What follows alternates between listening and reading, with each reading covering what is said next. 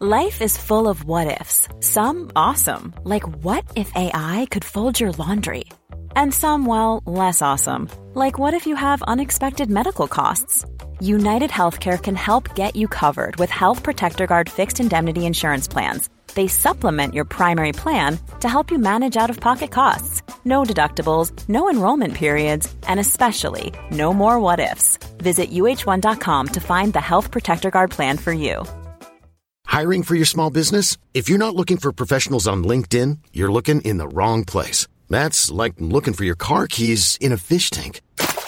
LinkedIn helps you hire professionals you can't find anywhere else, even those who aren't actively searching for a new job but might be open to the perfect role. In a given month, over 70% of LinkedIn users don't even visit other leading job sites. So start looking in the right place. With LinkedIn, you can hire professionals like a professional. Post your free job on linkedin.com slash achieve today. Millions of people have lost weight with personalized plans from Noom. Like Evan, who can't stand salads and still lost 50 pounds. Salads generally for most people are the easy button, right? For me, that wasn't an option. I never really was a salad guy. That's just not who I am. But Noom worked for me. Get your personalized plan today at Noom.com. Real Noom user compensated to provide their story. In four weeks, the typical Noom user can expect to lose one to two pounds per week. Individual results may vary.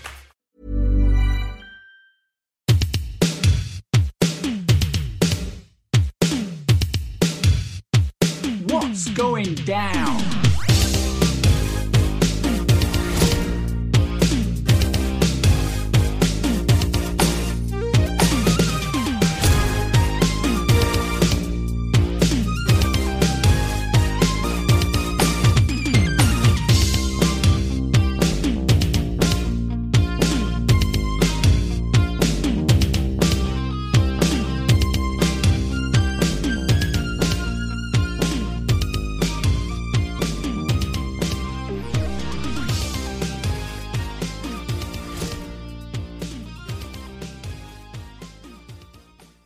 Hey, everybody, welcome to a brand new episode of What's Going Down here on Patreon. Uh, a day early or on the main feed on Tuesday. Now, usually we do review SmackDown and Raw, but uh, we're we're doing something this week which we can't really talk about yet. So we're recording early. So we're just covering SmackDown and a look towards Full Gear this Sunday, Saturday, this weekend. My name is Kenny, joined as always by Mister Finley Martin. Fin, how are you today? Kenny, I'm doing all right. I can't grumble. The house is still upright despite this storm that's raging throughout the northwest of England. Storm Debi. That's it. Yeah, so it feels like night time, even, even though it's only like half past three or something. so, but yeah, I'm doing all right. How's yourself? Are you in? You're in Cumbria at the moment, right? You're my uh, my my birthplace county, the birthplace county of F Martin. Is that Well, where you are? That'll be where I am tomorrow. Ah, sorry. Yes, I am. Uh, yeah, no, because I'm. I'm. ta so for, for- I mean, you and I are going to see each other this week for something which we can't talk about yet. But tomorrow, my other half, I had gotten him a present for his birthday to go and see red pandas at a, at a zoo in Cumbria. So, yeah, so we're driving down tomorrow to go and spend an hour with some red pandas, which should be a pretty wacky thing to do. Yeah, well, I hope the storm's pass by then. Although it probably will be indoors, so it won't matter. Yeah, it'll be, it'll be in like, like their enclosure, so I'm sure that there'll be sort of protections because because there'll, there'll be protections obviously for the, the animals. So Sure. yeah, so we're we're looking forward to doing that. But um, yes, so we're here to just talk about SmackDown, talk about uh, Full Gear. So let's start with SmackDown. Two very big angles on this past Friday's SmackDown that are worth a mention. Obviously, we had the LWO come out at the start of the show and Rey Mysterio said that he fully believes that he that you know Logan Paul cheated to win, and he is not worthy of being the champion. And he's out with the LW, and then Carlito comes out and he points out that you know Santos Escobar had left the brass knuckles on the apron, so Rey should be blaming him. And then there's an argument, and Santino and Santino Santos Escobar ends up walking off because he's kind of offended that Carlito is trying to blame him Yeah. for Logan Paul winning the title. And that led us into Bobby Lashley against Carlito, where we had Santos Escobar actually come out to even the odds and help Carlito after the Street Profits had taken out Joaquin Wilde and Cruz del Toro. So, but it was in vain because Bobby Lashley hit his hugely mediocre spear for the win. I mean, I don't know how he does it so badly. It's like it's like it's a gust of wind that goes past the opponent. I, mean, I think he's aware of how powerful he is, and that he just has to like take it so easy. He's like, oh, I just can't really nail these fellas, otherwise I'm going to hurt them. In which case, get yourself a new finisher that looks good, Bobby. I mean, you've yeah. been doing this for a while. I mean, because we, you know, we're watching. Sandra and I are watching the weekly retro shows on, you know, the WWE retro shows, and in 2003, and I don't know if you remember this, that things for Goldberg did pick up a little bit once he won the title. Things were a little bit better because they had the whole thing where Triple H had a bounty out for him to see who was going to, you know, take him out, and Goldberg was facing Shawn Michaels on TV. He was battering Mark Henry, and he's doing all these spears, and they looked great, and the crowd were really into him. Yeah. And it's when you're watching Goldberg do, I mean, I think he's probably the best spear in wrestling history that I've seen. Um, back then, not in his 2016 run, but you know, because he would just tackle them like he would. Yeah, he really looked like he plowed into him, and you know that was it, game over. Yeah, and uh, the setup for the jackhammer, and it was a totally believable, you know, two part finisher, wasn't it?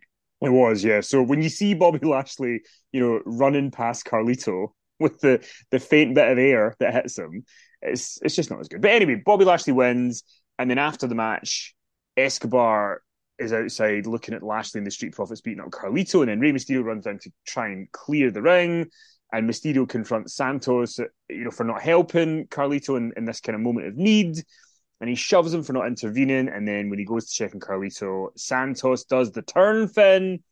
He attacks Mysterio from behind. Mysterio ends up kind of fighting back, but then feels bad and tries to apologize. And this is when Escobar just shoves the boots in, shoves him at the ring post, traps his leg between the ring and the ring steps, and drop kicks the stairs. And then I thought in a really believable moment, actually, he kind of got in his face and said, I loved you. This is supposed to be me and you like what what what happened and and, and ended up walking off and Zelina Vega's in tears. I mean, in terms of execution of this angle, I thought that it couldn't have really gone any better. What did you think? Yeah, I, I agree. I thought it was very realistic. I really like the way that Rey fell between the ring and the ring steps, and it looked spontaneous, like it wasn't planned, and obviously it was planned. Um, but you know, that's when wrestling is do is done. That's when your wrestling's done well. When it yeah. just looks so natural and seamless and spontaneous and um, and Santos was was clearly you know torn. He was pained. You know, he was hurt, wasn't he, by this accusation from Carlito uh, that it was Santos Escobar's fault that Rey Mysterio had lost the U.S. title to Logan Paul, and he stormed off, and Rey and Zelina went after him, and then he, um, I mean, it was believable, really, that in a way that Santos would be hesitant to save Carlito from a three on one attack by Lashley and the Street Profits because of what Carlito had just accused him of. So I thought that was all very well thought out, and it was exactly how a normal person, I think, would react in that situation. Um, they wouldn't be rushing in to save a man who had just accused, you know, if you just if he's just accused you of doing something, you know, terrible and unspeakable and being responsible for this title loss when he obviously didn't feel like it was his fault. Um, that all did make sense. And then we had, you know, Rey and Santos, and it wasn't just a turn. There was an argument first, and you know, Rey got stuck in, and then Rey felt terrible, and he tried to apologize, and then Santos just snapped, and he attacked Rey and did what I just said. You know, trapped his leg between the ring and the uh, ring steps, and then attacked him, and then Escobar walked off, and later backstage, Escobar wasn't beaming about this. He had clearly taken no pleasure from this attack on Rey Mysterio. He didn't feel like it was this, you know, pre-planned, premeditated attack. It was just as if it was something that had just gotten out of hand. Um, and Escobar felt terrible about the way it had played out, as you just said. You know, you know, I used to love you. You know, I can't believe you know what's happened here. And um, yeah, Escobar just just walked backstage and he said that you know Rey had it coming, but didn't really seem like he was jubilant over what he'd done. It wasn't like the classic heel turn where it's like, ha ha ha, you know, I tricked you. It was more a case of, you know, this was just an unfortunate sequence of events, but I feel justified in the way that I behaved. That was very much the way Escobar was behave. Uh, Escobar was acting. That was his mindset as he stormed out of the arena, wasn't it, Kenny? Yeah, absolutely. And I think by, by Carlito being the one who kind of came in between them, you can kind of give Santos Escobar his out in the scenario because Carlito's come between them. Yeah. So I think that that's a good wrinkle to the story. And Rey Mysterio is just a great guy to be the babyface that you turn on because he's so likable and so sympathetic that you can't help but just want the best for him all the time. Yeah. Yeah, I mean, we've known that this has been coming for a long time. I mean, they had that match a while ago, and we thought the turn might happen at the end of that, didn't we? we yeah. You know, you know, this has been clearly in the pipeline for many, many weeks, if not longer. Uh, in fact, it's been in the pipeline ever since you know they first teamed up. Let's be honest. Um, so I mean, I'm expecting an you know an Escobar Carlito match. Um, actually, have they announced that for next week? Did they announce that at the end of the program? No, they, they, I don't think they did, unless I've missed it. Let me. I, will have. A, I'll have a look.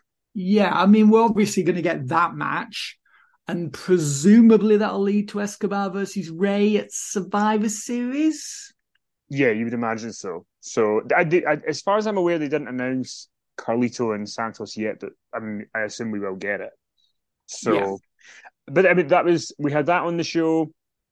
We had a match with Dragon Lee and Cedric Alexander, so they got some more time as well to have a match. And yeah, I mean, I mean, the match was okay. It just kind of felt a bit pointless, didn't it? It's like we've already seen it. Um, fairly obvious that Dragon Lee was going to win and he desperately needs some creative support from the uh, booking team right now. Otherwise, you know, he had something several weeks ago, and now it just feels like they've let that one go.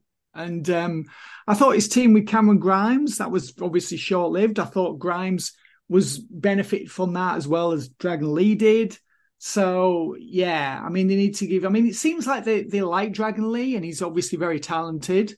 Um, and he did connect with the audience earlier in the year. Uh, it was in the match with uh, Dom Mysterio, wasn't it? That was the match that got him signed to the main yes. roster, wasn't it? Yeah. So I mean, he's really good, but they've got to give him something to do.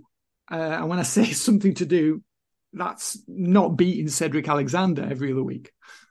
Yeah, they need to. I, I saw someone kind of pontificate the idea of the Sin Cara signing back in 2011 I think it was 2011 or 2010, and how that obviously was not a success. And they've always tried to find a new Hispanic star, and especially with with a mask on.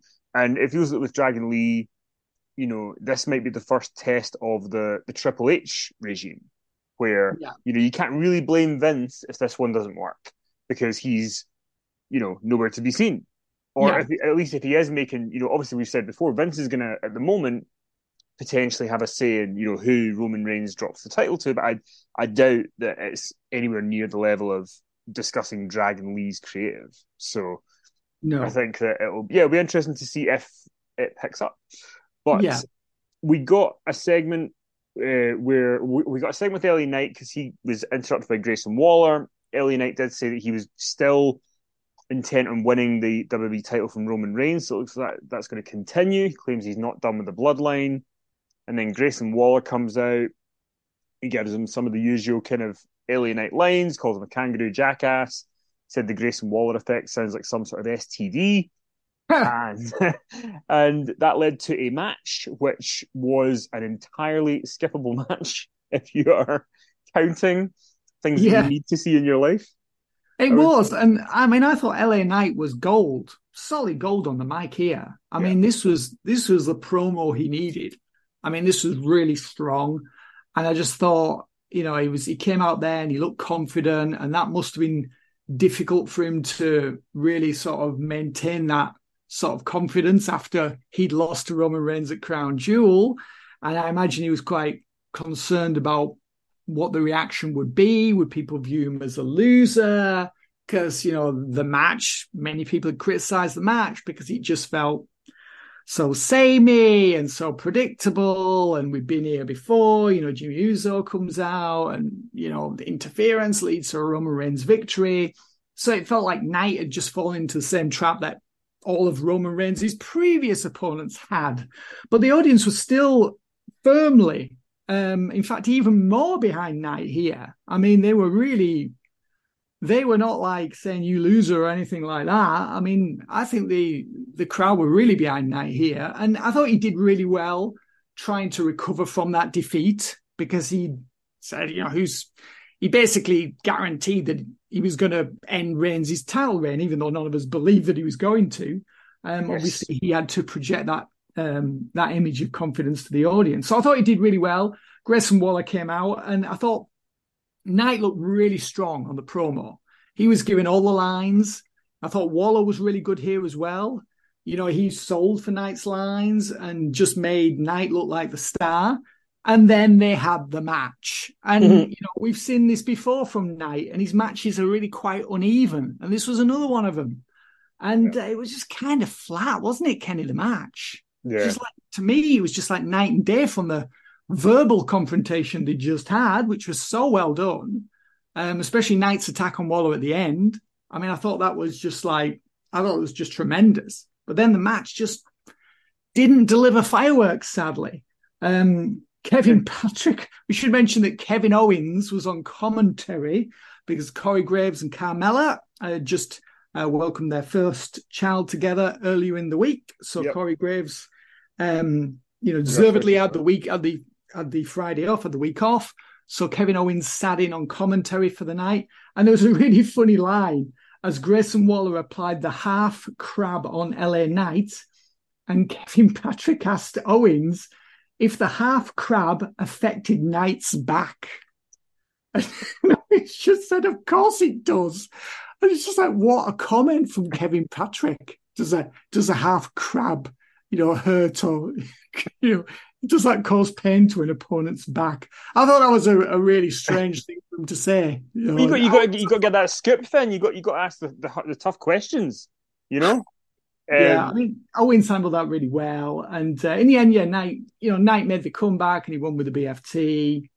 Um, I did think um, what was what was kind of was a shame for for LA Knight is he, as you say, is delivering so well in the promos and he's doing so well. And I mean, I assume that LA Knight and Roman Reigns is the is the Royal Rumble match now by the fact that he's still going to be going for the belt. I can't see Roman defending it on TV between now and January. So but later on, when Jimmy Uso did the promo where he kind of said, you know, you're not finishing me early night, and I'll meet you next week, and the news of Solo returning, and I kind of felt just a bit bored of it because it's kind of the B squad that we're getting again, and LA Knight's already faced Roman Reigns, so what are they going to have for the next two months? I think it's two and a half months. Like, what are they going to give us over the next two and a half months to kind of keep this hot and nothing's obviously springing to mind. So unless they've listened to you and Brock Lesnar is on a flight soon, then I'm not, you know, I'm not, I'm not exactly um, excited about the festive period on SmackDown in terms of Knight and the Bloodline because what can they do to yeah. get us excited? Yeah, we've already seen all the matches. All the configurations have basically been delivered. I don't want to see LA Knight wrestle Roman Reigns again because we know what the outcome will be and we we also know pretty much how the match will play out. I, I mean, I, I mean, I'm really hoping that's not the Rumble match. I mean, I'm sure they'll get away with it because the Rumble match is the draw at the Rumble, of course. Um, you know, maybe the show will still be seen as a success on the night, but I mean, I'd rather see someone like a Randy Orton or a Drew McIntyre or someone like that challenge Roman Reigns. Um, sure, I mean, it surely can't be Knight again because no one believes that Roman's going to lose the belt between now and WrestleMania. So, um, I mean, the fact the fact that he said that he is still, you know, he's doing the promo to say, "I'm still going after the title. I'm still with the Bloodline." They either have to take Knight in a different direction, or they have to have another match. Which I mean, unless yeah. unless there is a match coming you know, unless unless they're going to have a match on TV, maybe Reigns is going to work a TV. I mean, we did that with Riddle before, I think. Yeah, yeah, of course he so, did. So I mean, maybe that's it. Maybe that'll be a TV match, but yeah, yeah. I mean, it doesn't feel like a Raw Rumble match, does it? You know, no. But but then you to your point, I, I think the danger is you don't you don't really want to put Roman Reigns with anyone because it's the same story. And it's, you know, we talked about the Crown Jewel thing kind of being diminishing returns in terms of the formula of the match. So, you know, you get Drew, someone who's really hot. He, I would probably keep him away from it. But with, I think you could do it with Orton because Orton's older.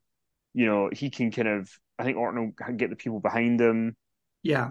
And then, yeah, I think that could be a good, a good match to do at Rumble.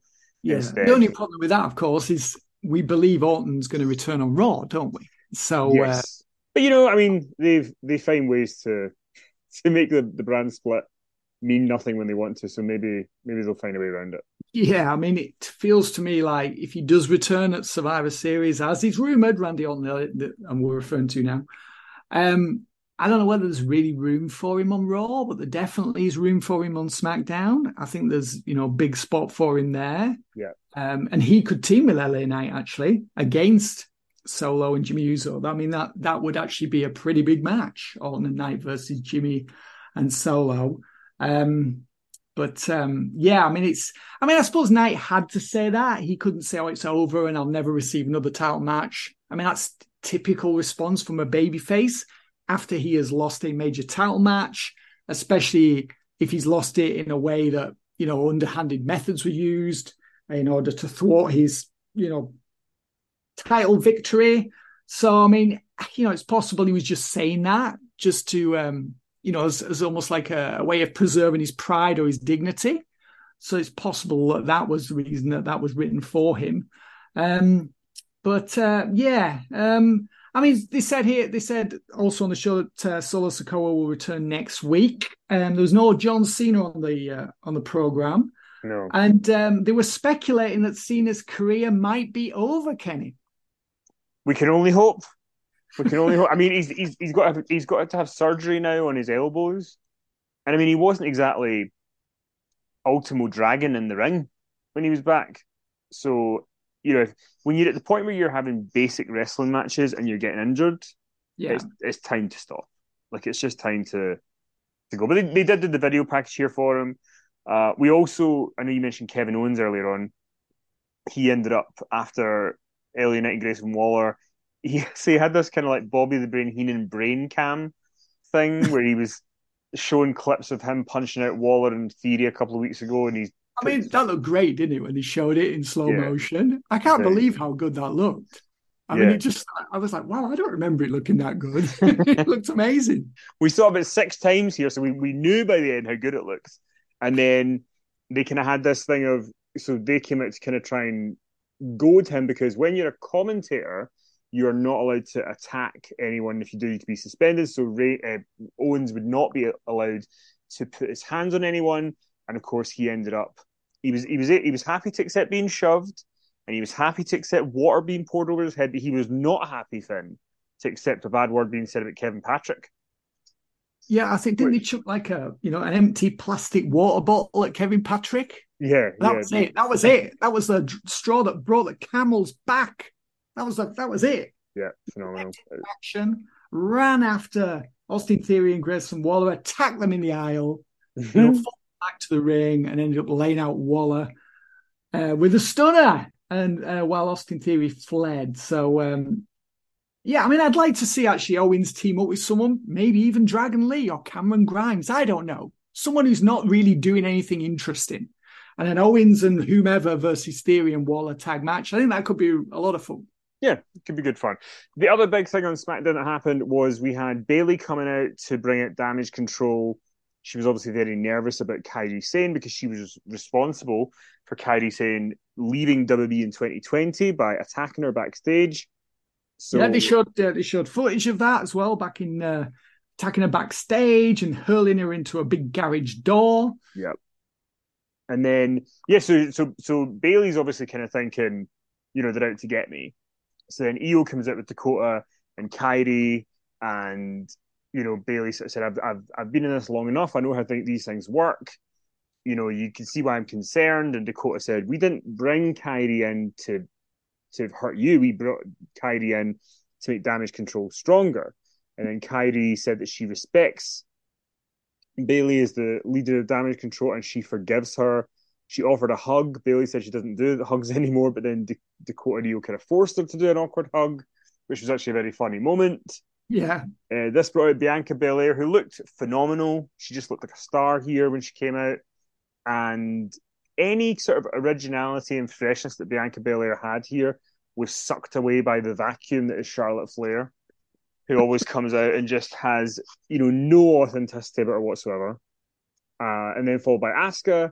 They're all challenging them to a match in the main event. So we get that match with Damage CTRL against uh, Charlotte, Charlotte, Bianca, and Asuka. Bianca and Asuka. And the big turn is when Bianca goes to tag in Asuka. Asuka pulls her hand away and then mists Bianca in the face, kicks her in the head, and joins Damage CTRL with Kairi, Io, and Bayley. So, what did you make of this turn and angle? Um, I mean, I think, I mean, Asuka, it doesn't seem. So, when did she do the? So, she was a heel, and then she turned after SummerSlam, didn't she? Yes. Began yes. teaming with Charlotte. So she sort of turned, but it wasn't a proper turn. And she turned because people want to cheer her. And, um, you know, that was the whole thing with Charlotte, who should be a heel, but is a face, and Asuka, who was a heel, but should be a face. And now Asuka's a heel again, even though everyone wants to cheer her. You know, who can keep up with these turns?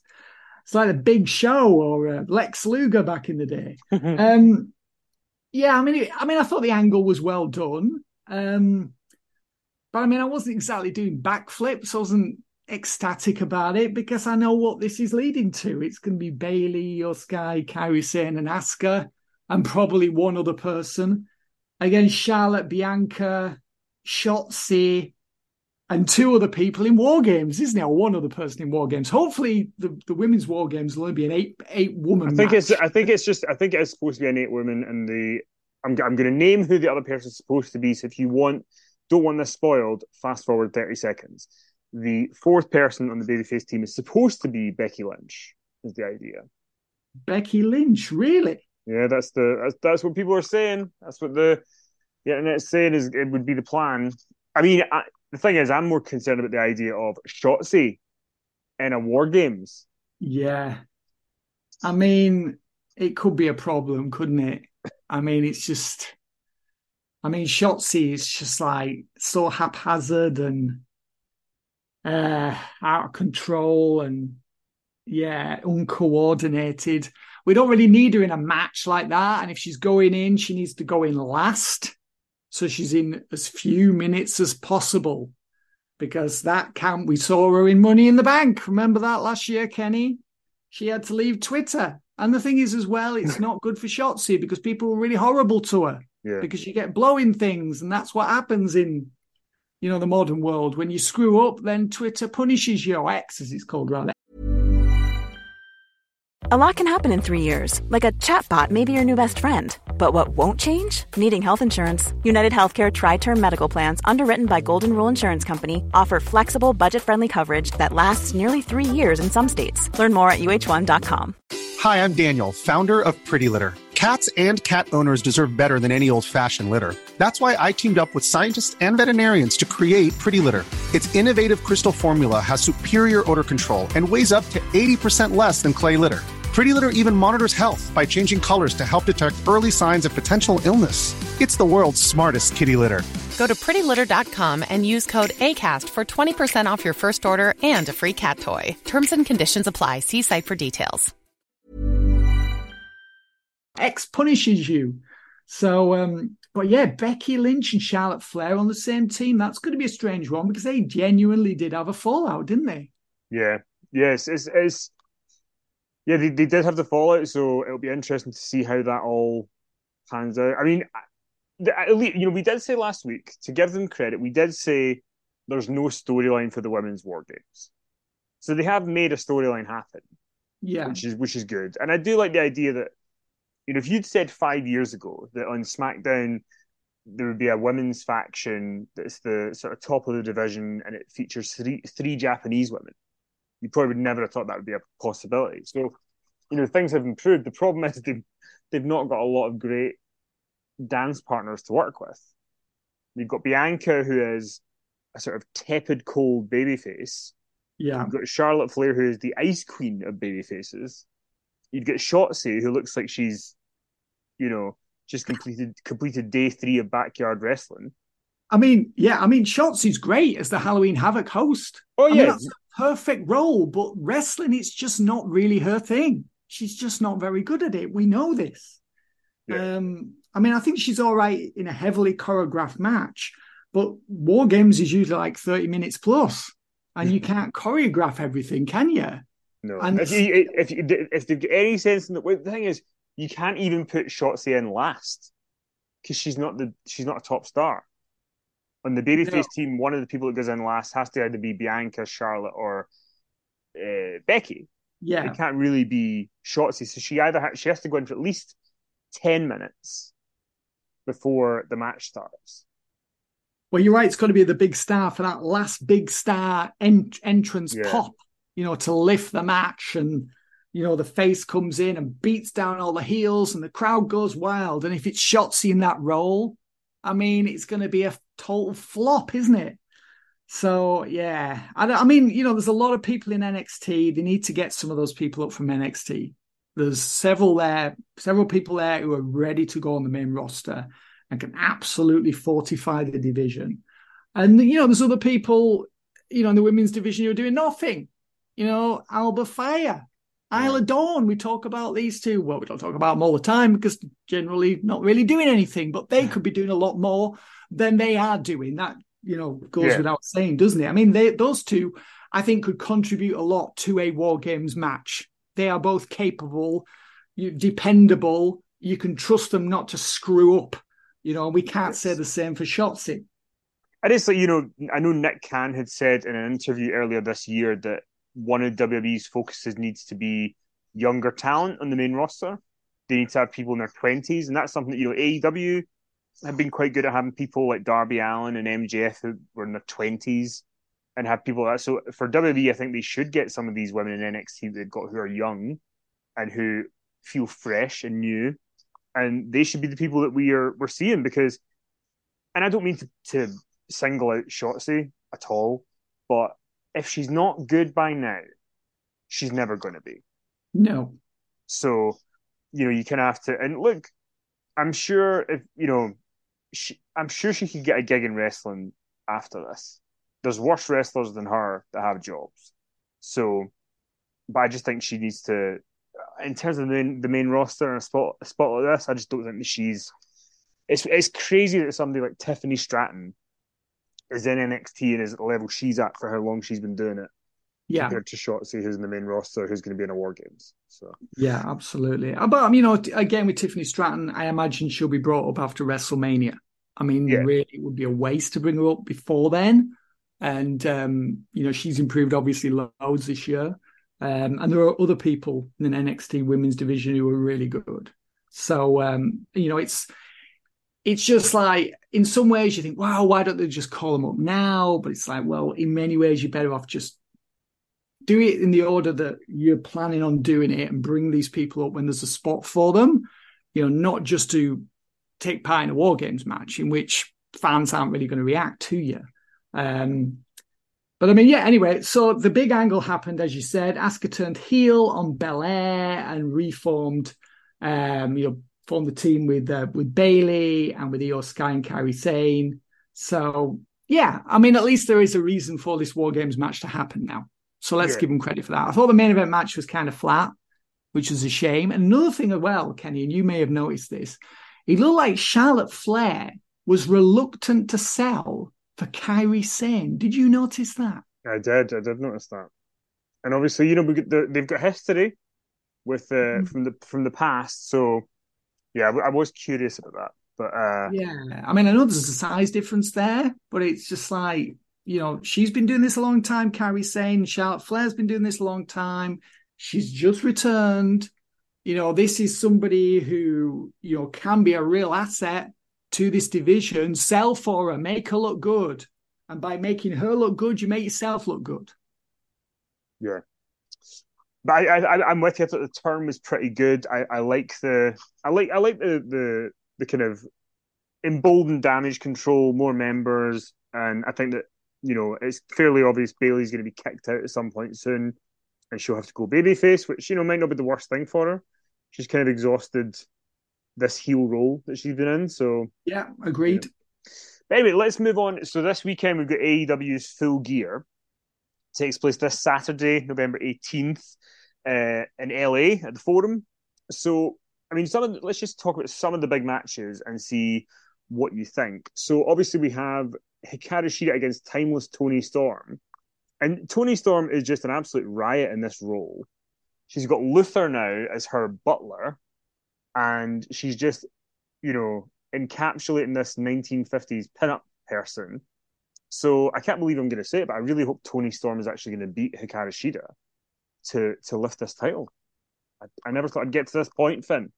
Well, I mean, part of that is Shida's really kind of dull in the role. I mean, yeah. no one really wanted her to become champion when she defeated Toni Storm back in August, I think it was.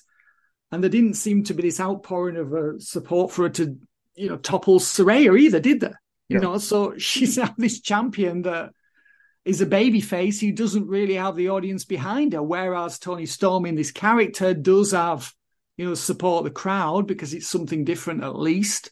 Um, and it does, it's sort of inconceivable that Shida will retain the belt against Toni Storm. I mean, Shida's match with uh, Ruby Soho on the, I think it was the October 25th Dynamite. I mean, what a mess that match was. I mean, it was partly due to the booking. It was just far too complicated. It was just all these sort of extras and all these like, you know, the turnbuckle pad was ripped off and then the belt came into the ring and then they used the spray paint and then the referee was put in an awkward position where I think was it um I think it was Aubrey Edwards who refereed it. But anyway, whoever was refereeing it had to pretend not to see things that were happening and it was just a real mess of a match. And um, you know, Shida's been doing this a long time. Ruby Soho's a veteran, um, and yeah, there just doesn't feel like there's any real support for Shida as champ. So yeah, I think Toni Storm has got it in the bag. Um, you know, which is a shame because you know that means that that'll be like two reigns that Shida's had this year that really haven't mattered at all.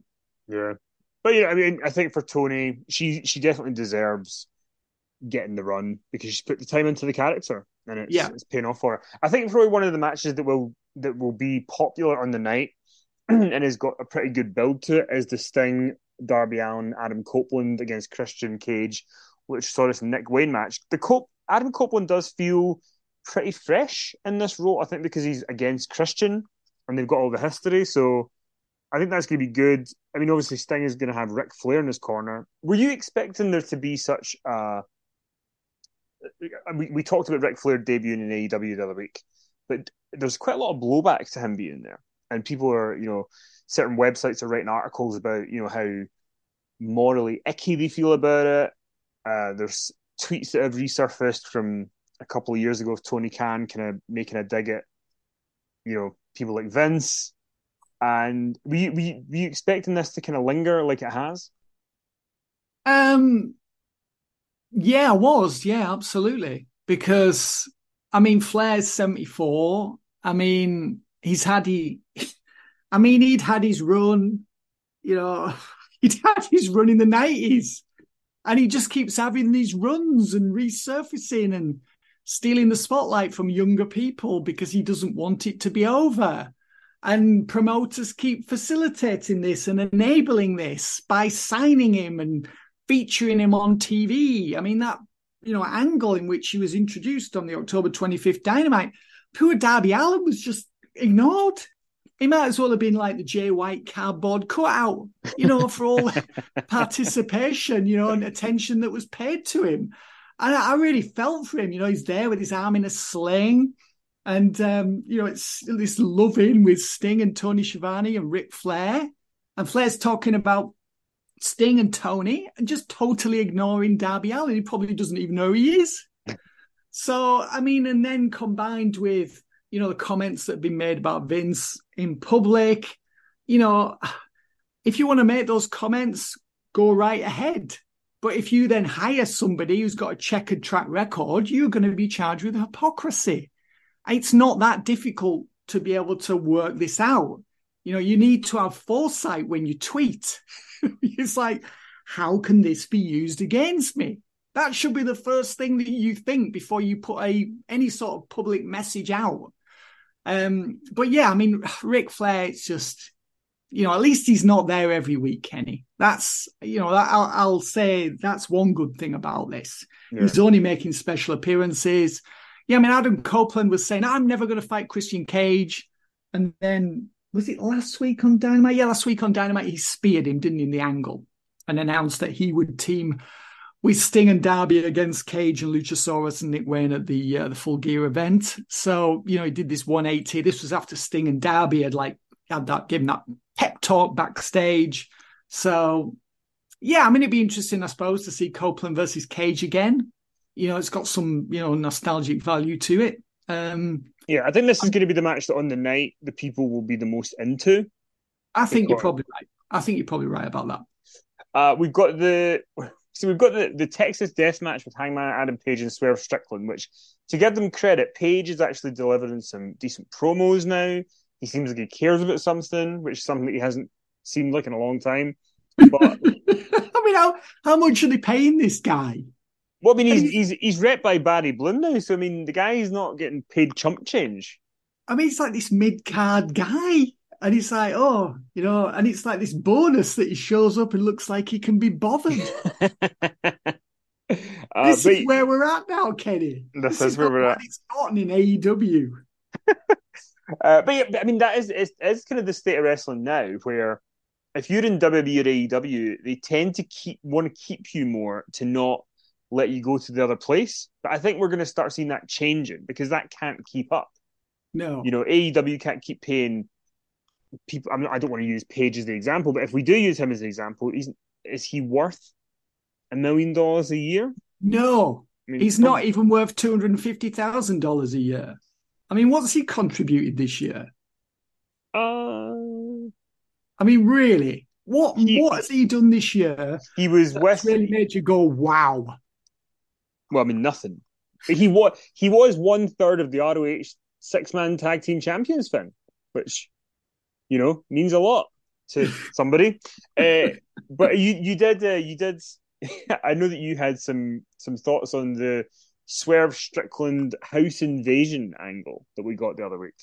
Well, yeah, that's right. That was on uh, yeah October twenty fifth uh, Dynamite, wasn't it? So, um, so the Young Bucks and Hangman Page had just beaten uh, the Hardys and Brother Zay, which was a strange match because Jeff Hardy was playing heel and the referee just let him get on with it, which was the referees had a rough night on October 25th Dynamite. And they usually have a rough night in AEW, let's be honest, but this was a particularly bad night for the referees. And then on the big screen, Swerve Strickland and Prince Nana um, were videoed as supposedly breaking into Hangman Page's house. Um, and uh, so the video was shown on the big screen, and Page was horrified and then he ran, ran up the ramp. And it's just like, well, I believe the October 25th Dynamite was in Philadelphia. It was. And he lives in Virginia. So it was probably going to take him a little while, wasn't it, to get from Philadelphia back home. But anyway, Page was just getting a head start. That's it. I'm heading home, lads. So he ran up the, ran up the ramp. Um, so we saw this, yeah, strange video. So uh, Swerve's there in uh, Page's house, and uh, then he goes into the room where Page's baby supposedly is in the cot. And Strickland's basically saying, You're going to have to pay for the sins of the father. Dropped his t shirt on the baby. Um, and then and then left. Prince Nana's saying, Well, this is a really bad idea, Swerve. We've got to go. Now, where was the mother throughout all of this, Kenny? Well, the other question was because I, I, I, was talking to Sandra about it, and she was kind of saying, "Well, I don't think the child's supposed to be there," but the camera was showing us as if we were the child. So I, I, I don't I don't really understand what the, the premise was. Was the child supposed to be there or not, or was nobody well, home? I don't know. I didn't. I just didn't get it. I mean, like he was looking into the cot, and we couldn't see the baby, and the baby didn't make any noise. So obviously, the baby wasn't there for real. Yeah. But why would he be doing that if the baby wasn't there. Well, and then, and then, the, and then obviously the following week, when we had the when they lost the six man tag titles, uh, Young Bucks and Page, Page ends up fighting away with Swerve, and it's like they're they're, they're treating it as if like Swerve's the babyface. It's like he just broke into the guy's home and tried to, you know, strong arm his kids. It was bizarre. Yeah, and like tore there was like a little like thing on the fridge that the child had supposedly drawn for dad, and he took that off the fridge and heelishly tore it in two and threw it to one side. And then, yeah, I didn't really understand what was going on here, but obviously Swerve had, you know, was a entered the family home, home invasion, which in America is big thing, right? In a lot of mm-hmm. states, you're perfectly within your rights to shoot someone if they come in your house, aren't you? From what yeah. I understand. It did. It reminded me a little bit of the. You Remember this, the Seth Rollins home invasion of Edge and Beth Phoenix, but nobody was there. But nobody was there. So that was exactly. the whole. That was the whole thing of like, imagine if they were there. You know, yeah. You know, his, whole the whole premise of Seth's kind of sell was, I could have done this when they were here. You know, he's playing mind games with them, but. Um, but you know, the crowd did respond well to the idea of it being a Texas death match, and I think Swerve is someone who they should push more he has got a lot to offer, I think. So hopefully he gets to beat Page and move on up the card. But yeah, I agree. I mean, he has done very well, and um, I think he's a real talent. Uh, but I mean, I don't understand this feud at all. I don't understand who's. I just anyway, we've just been through it. It was nonsensical to me. Um, I mean, if you're going to do something like that, you need to think it through before you film something like that. Because what message are you sending? Yeah. I mean, you know, it's quite a disturbing angle, really. I mean, in a sense, it wasn't disturbing because we knew the baby wasn't there, but I think we were supposed to believe that it was. So I don't know. It was. It's just very odd. Very odd. Well, the the obviously the big storyline is MJF and Adam Cole are still ROH tag champs, and MJF is also the world champ. So he's going to be facing Jay White in the main event. The AEW World Title. Jay White has stolen the, the title from MJF the MJF will also be wrestling on the pre-show with a partner to be confirmed against the Guns for the ROH Tag Team titles. So we're yes. kind of re- repeating the the the kind of was it all all in right? All in, yeah, the all in pre-match pre-match pre-show thing, and then the main event match. I mean, I'm curious from your perspective. So I've said to Sondra a few times the reason that I am not into this with Jay White is because I don't think they built him up enough. I said this to you as well. I don't think they built him up enough. And I just don't think that this feud is really clicking. But why? What What do you think? And why Why is it not clicking for you? Um, I mean, the whole thing with Juice Robinson and the Dynamite Diamond Ring. I mean, that could have been helpful, but it wasn't. And in fact, I think it ended up diminishing the interest in this feud. Um, because I mean, it was almost played for laughs. And Robinson's a strange character. I don't really understand the character. Um, so I mean, you know, and then we had the whole thing with the coins and you know Robinson writing Friedman on it, and that was you know really just like un- unfortunate, just just a, a major miscue. That should never have happened. That made people feel very uncomfortable, given what's happening in in the real world right now. And like pro wrestling, it's supposed to be escapist entertainment, which takes you away from the misery that's going on around the world. Well, I think, I think the idea, if, if the real world stuff wasn't going on, MJF as a Jewish person who has said before, you know, he's used this in his storylines before. And if you want well, to yeah. use that, then you can. But as soon as there's that backdrop of the real world stuff, to me, I'm with you, it has to not be a part of it. Exactly. Just steer clear. You know, Israel Hamas, just let's not get into that here, but just, you know, AEW should not have got into that when they did because of what was going on in the real world. Yeah, and obviously, you know, MJF has brought you know the anti-Semitism before. Um, but yeah, so I mean, and also I thought MJF defeated Robinson quite easily, and in some ways he should have done because Robinson's not a top guy. But I just felt, and then we had like the guns getting involved, and the whole thing was, you know, just a bit of a shambles, really. The match. Um, so, but Jay White, I think, is very talented in the ring, but he's, you know, really, really short on charisma. He's not an interesting personality. I don't think they've really built him up as a star, and he just sort of feels like he's in over his head against MJF. I don't like the storyline they've told um, where you know he stole the belt from MJF and then MJF didn't attempt to um, you know take it back from him over a period of many many weeks. I mean, MJF should have been moving heaven and earth, shouldn't he, to try and um, take control again of the physical belt, which is apparently, you know, the most important thing to him is in his life, the Triple yeah. B. And he should have been there taking a beating and just attempting to, you know, recover the title belt, which he he never did. And the explanation was, well, MJF can't do that because it's four against one. Well, he could have come out with a chair or he could have ambushed him backstage. There's all sorts of things he could have done to, you know, retake possession of his, you know, beloved title belt. So I felt that was really weak.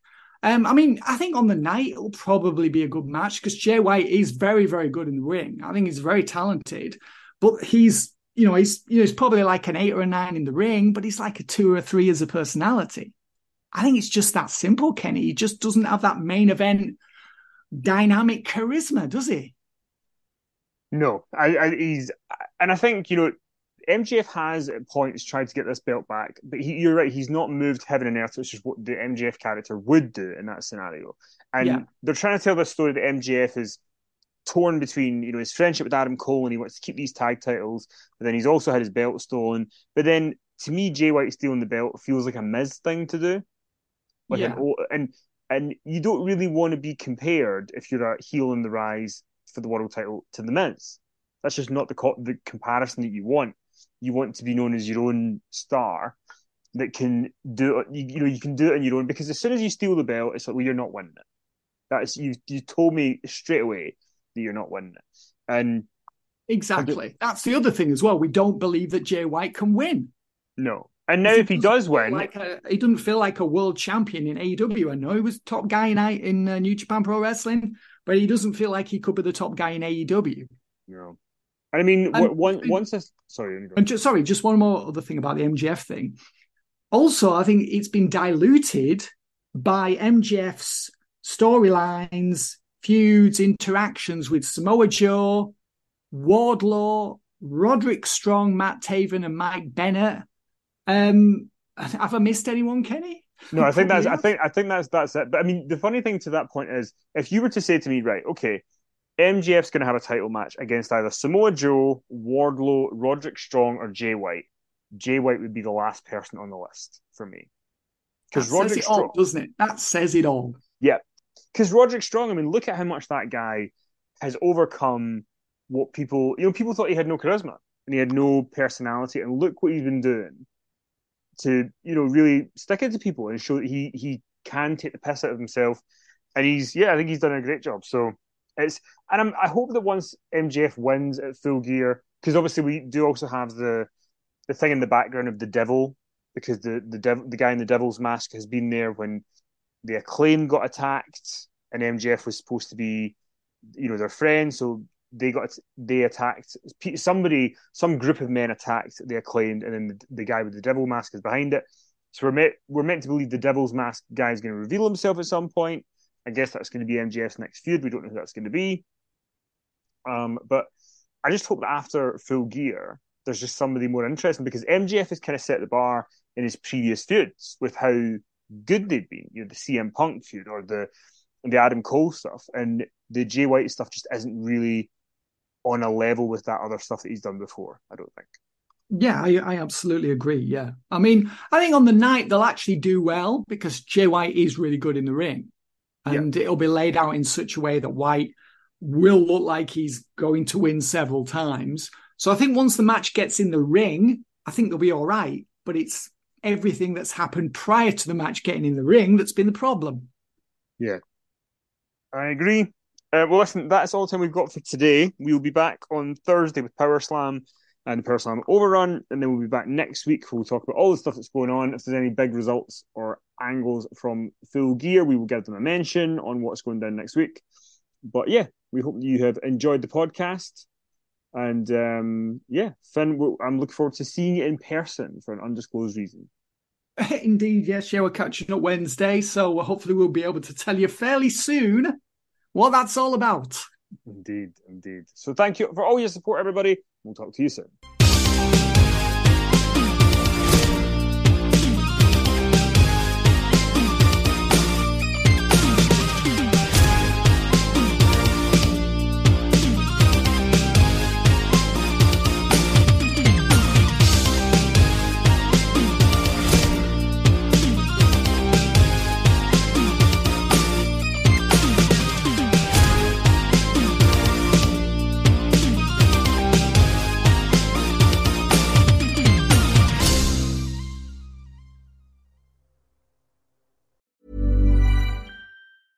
Even when we're on a budget, we still deserve nice things. Quince is a place to scoop up stunning high-end goods for 50 to 80% less than similar brands. They have buttery soft cashmere sweaters starting at $50, luxurious Italian leather bags, and so much more. Plus, Quince only works with factories that use safe, ethical, and responsible manufacturing. Get the high-end goods you'll love without the high price tag with Quince. Go to quince.com slash style for free shipping and 365-day returns.